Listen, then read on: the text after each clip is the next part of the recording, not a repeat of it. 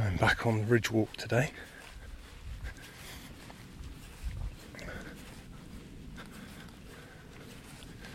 I'm hoping this recording's going to work okay. Uh, I did a full podcast recording a few days ago, and uh, when I finished, I found that the, the recording was zero seconds in length. So, so hopefully, this is working okay. If you're hearing this, it's working.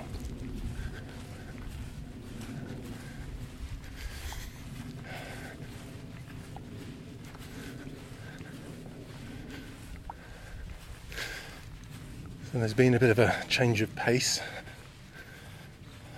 in lockdown and life, really.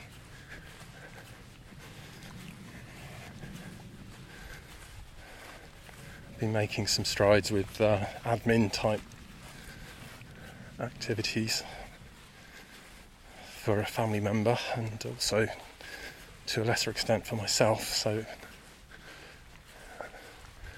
just feels generally like a period of productivity and removing blockages. And uh, I do feel quite energized, so it's great and quite positive.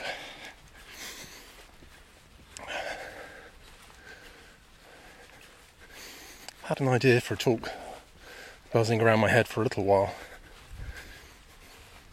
And in some ways, it's quite difficult because it's something which is easily misunderstood, and also maybe it's something I'm st- I'm kind of working on.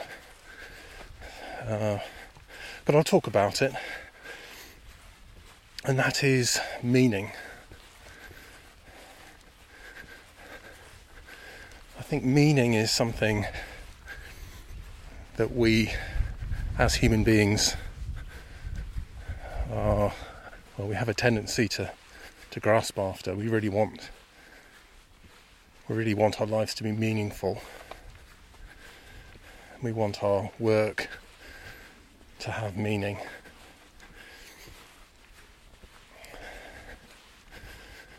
And there's also an aspect of that which is to do with the kind of narrative that we have of our lives, which is that we ascribe meaning,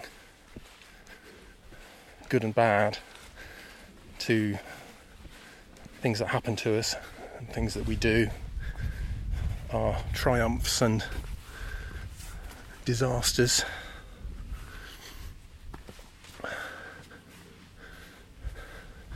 Our relationships,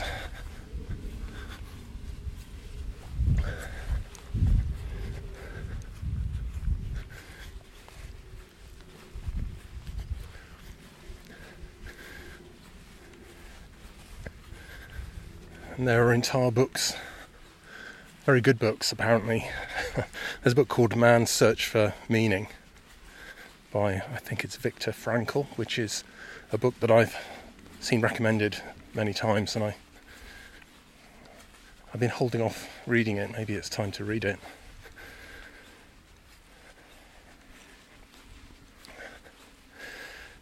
And I suppose what I'm wanting to talk about is this distinction between a kind of personal meaning or a small meaning. It's very difficult to put into words. If I can borrow Reverend Master Daishin's words, maybe I mean a distinction between primary meaning and secondary meaning.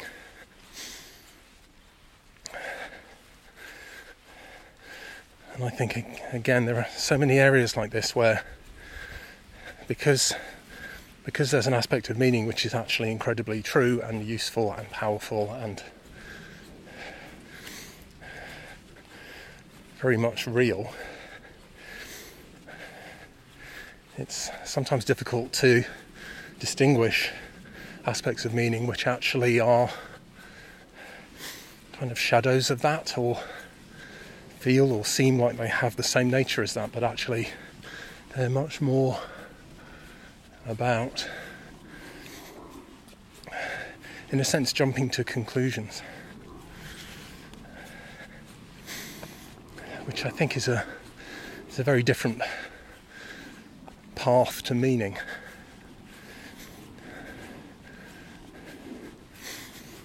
I think in the context of Buddhism, as I've mentioned in quite a lot of these talks,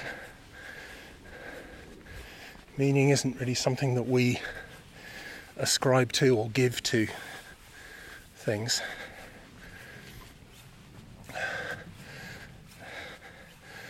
Except in a kind of trivial way, I suppose, in that you know road signs have a certain technical meaning, and words in different languages have a, a certain meaning.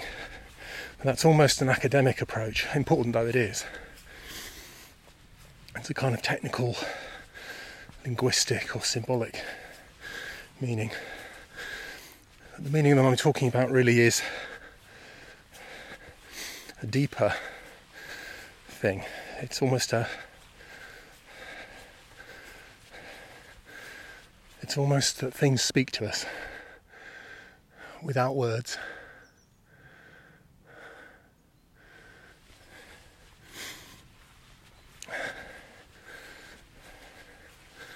And again, it's one of those things which, because it's without words, it's difficult to talk about, but I think we all recognise it.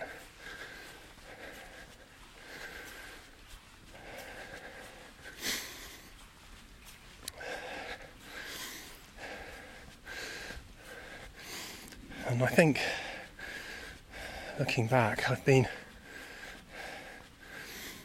paying attention, I suppose, to conclusions that I drew about myself in the past.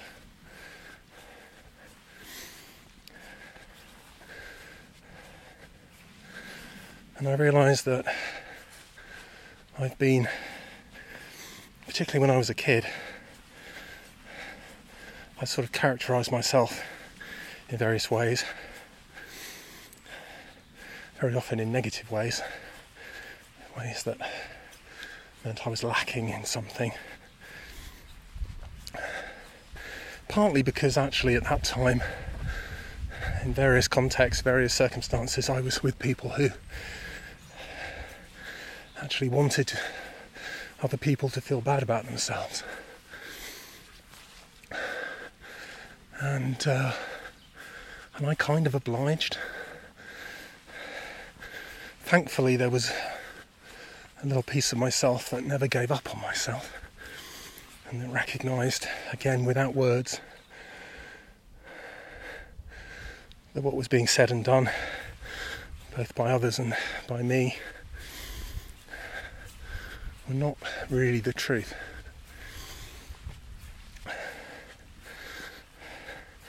But I do realise that those those thoughts and conclusions have have their effect, and they have limited me.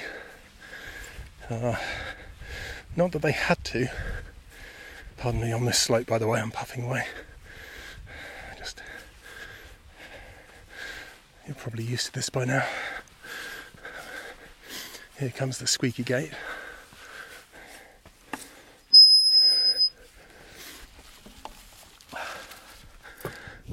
There we go. Just threw into. Oop. Just getting hung up on things. Big bramble patch.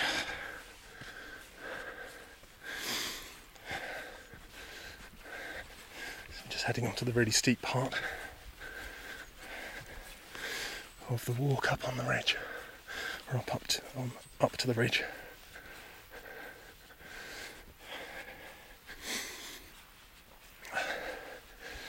And yeah, so these these these meanings, you know, this happened, which means that, and I failed at this, which means something else, or I did well at this, which means I'm this kind of person, or even this makes sense to me, so the truth seems to go in this direction.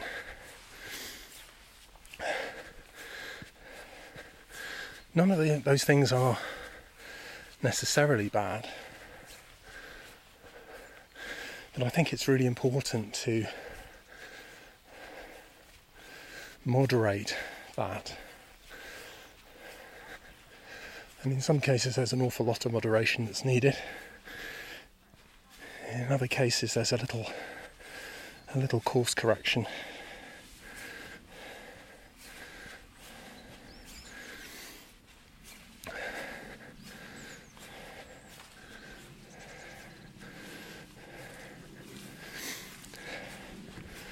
Looking back to it,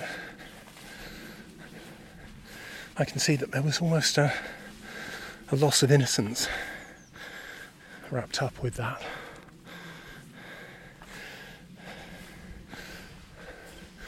No longer seeing things just as they were, but forming a conclusion and then carrying that conclusion around.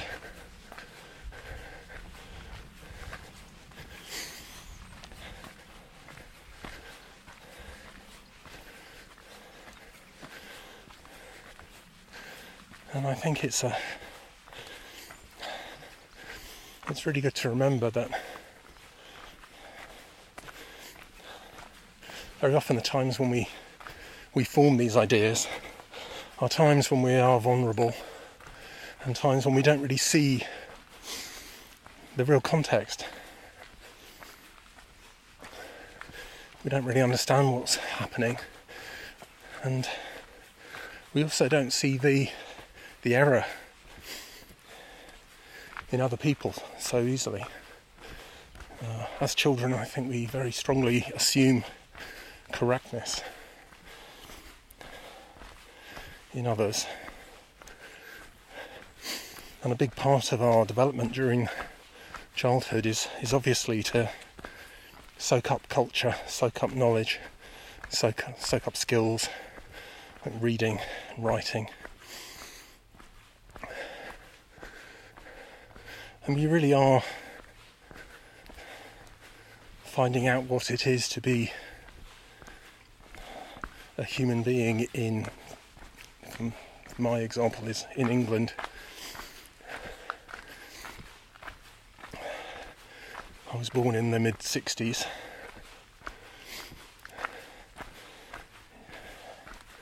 Out in out in the Chilterns in Buckinghamshire.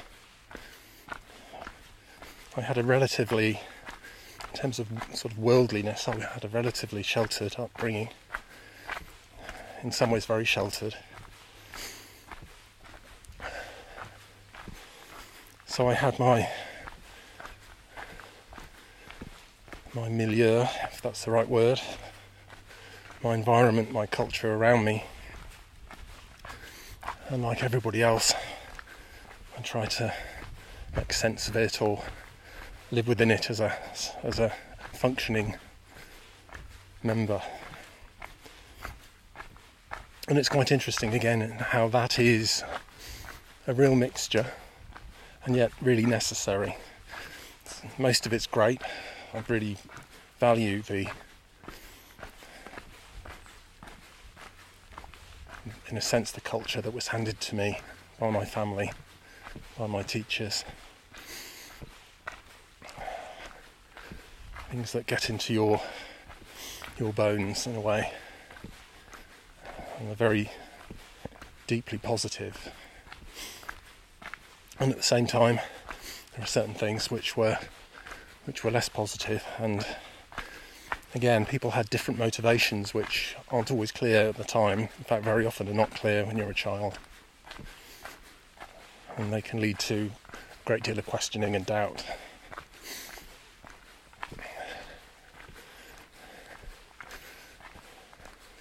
one of the amazing things really about meditation and Buddhist practice is that there's a way of, or it has a way of loosening these things up, of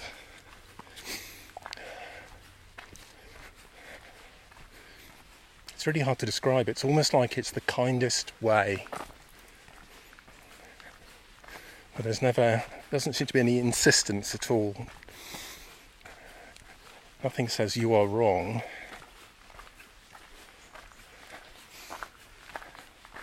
But it's almost like I suppose when we give up everything in meditation, part of what we're giving up is very much these conclusions, these ideas. Even if it's just for 20 minutes or half an hour, we find we sit in the practice of not putting energy in, either positive energy in terms of reinforcing any of these conclusions, or negative energy in terms of trying to wiggle out of them and deny them and say no to them.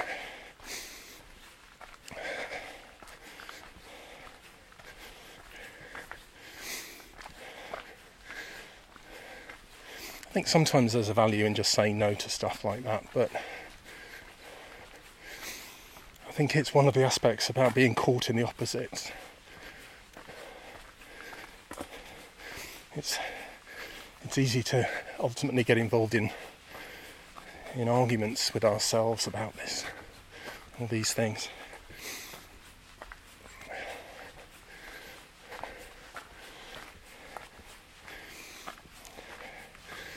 Things being true, things being untrue. And Dogen is really clear about it in the rules for meditation. That it's not about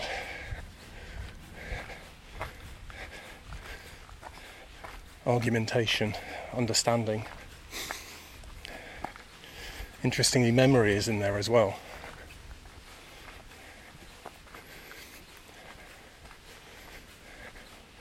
And of course, a lot of these things live in memory, but sometimes we're so used to them,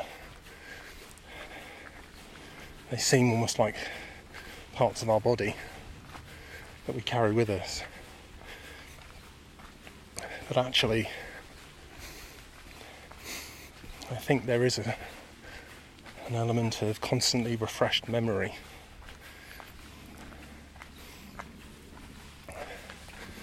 And I think that's part of part of why meditation is so healing in this way.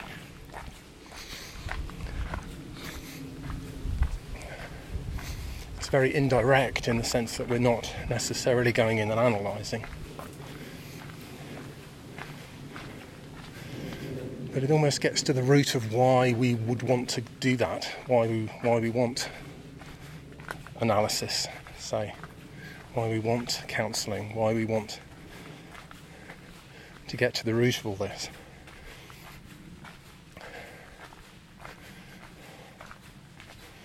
And I think it's, to put it in a very crude way, it's peace of mind.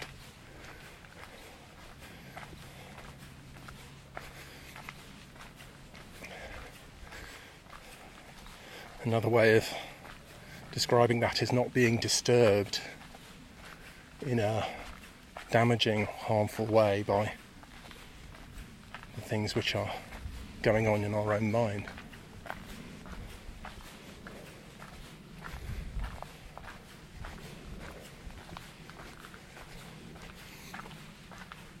Because when I look at my life, I've been very lucky. Unlike a very large proportion of all of the people who've lived before me. I haven't been involved in any great conflict in terms of war. I haven't had to deal with any invasion or immediate threat. There's been some background things, obviously. I think most of us deal with a background threat of terrorism. But in terms of things which have actually happened to me personally, I've very seldom been in, a, in, a, in positions of imminent, deliberate danger, if you like.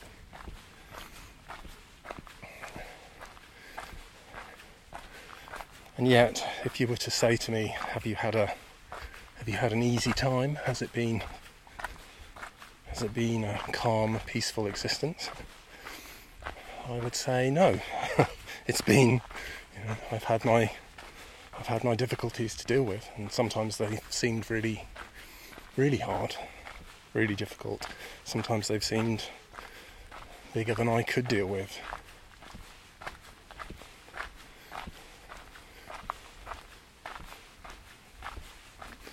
So it seems pretty clear.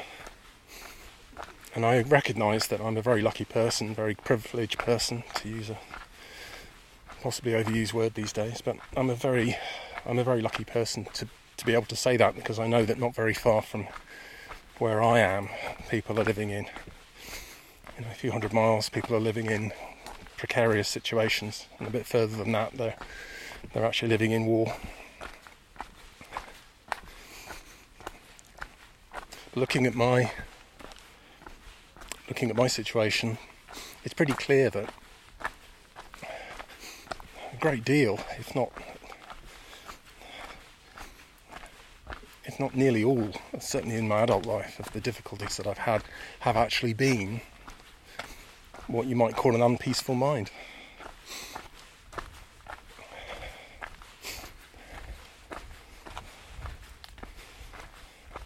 And I realised that I've done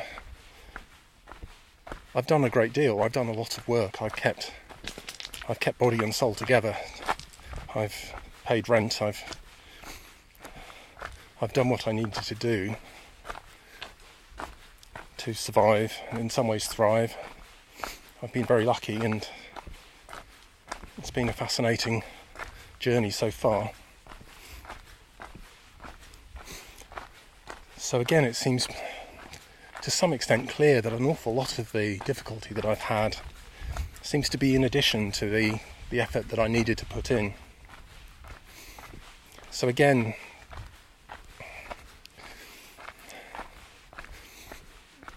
this this realization or this understanding that in fact peace of mind is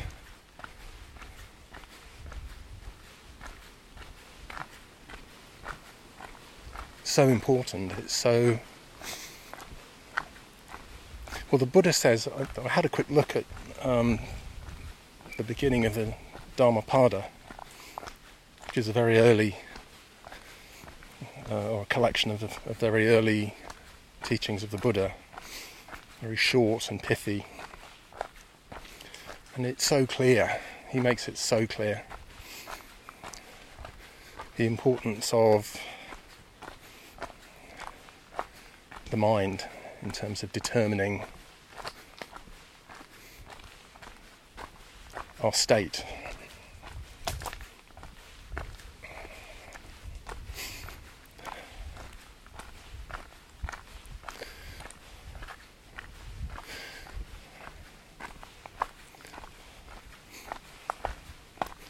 So, to bring it back to meaning,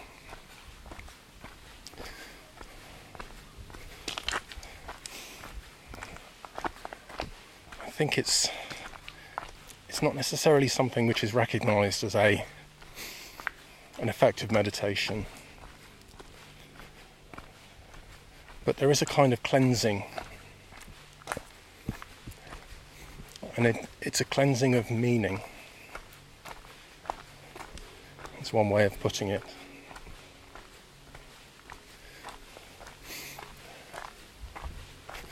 And just as I in my life have found motivation and kept going and done what I needed to do, almost in spite of, maybe exactly in spite of, this burden of meaning that I've been carrying around.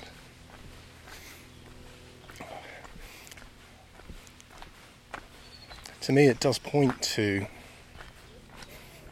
this primary and secondary aspect of meaning. And if we can root ourselves in primary meaning, which isn't necessarily even a verbal thing, it's more knowing.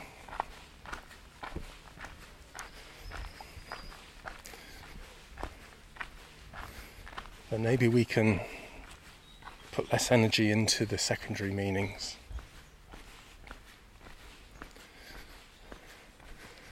And find more energy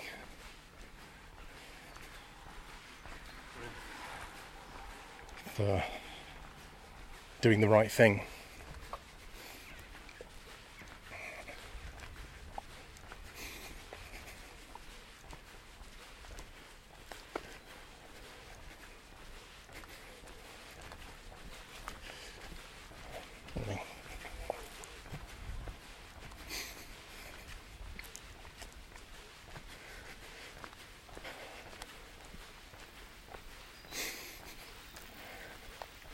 So I think that's probably what I wanted to say about that. So I'll carry on with my walk.